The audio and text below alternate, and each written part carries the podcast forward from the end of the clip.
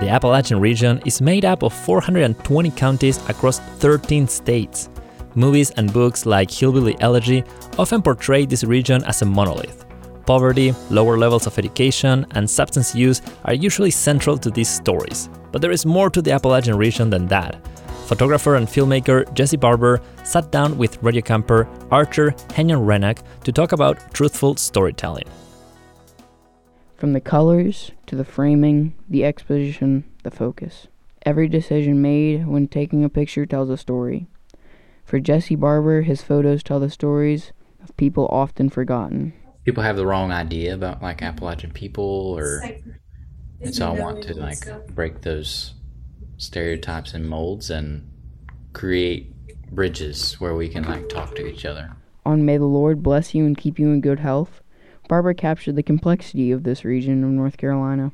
And while this is a radio story, and I'm aware that trying to describe a photograph would be really hard, one of the pictures that stuck with me was this black and white photo of a field. You can see the mountains in the background and a sign that reads, The coming of God is real. Are you ready? Illustrating the role that religion plays in this area. I want people to like have something to walk away with to reflect on I want people to like take time to like slow down, I guess, and like recognize the small things that are happening around them and the everyday lives of people around them.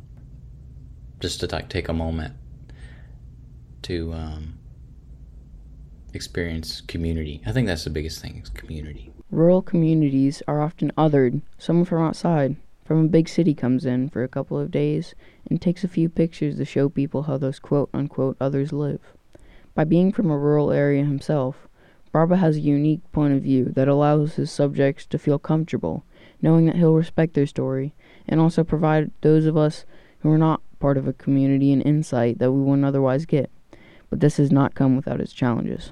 Being from like a rural place and not having parents that went to college it was hard for me to like break into that world of being in a four year institution.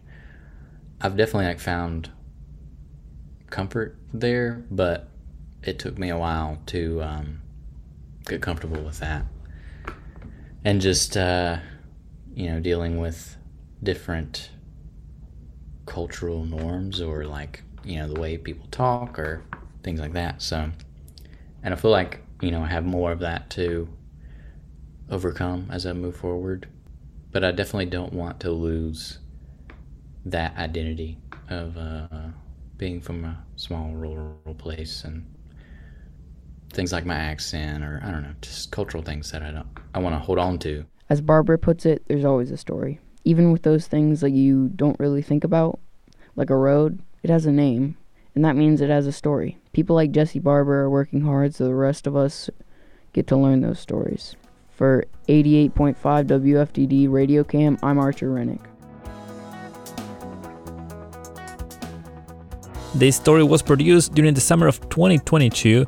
Camp is made possible in part thanks to a generous contribution by Woody Kleiner. You can learn more about this program on our website, wfdd.org.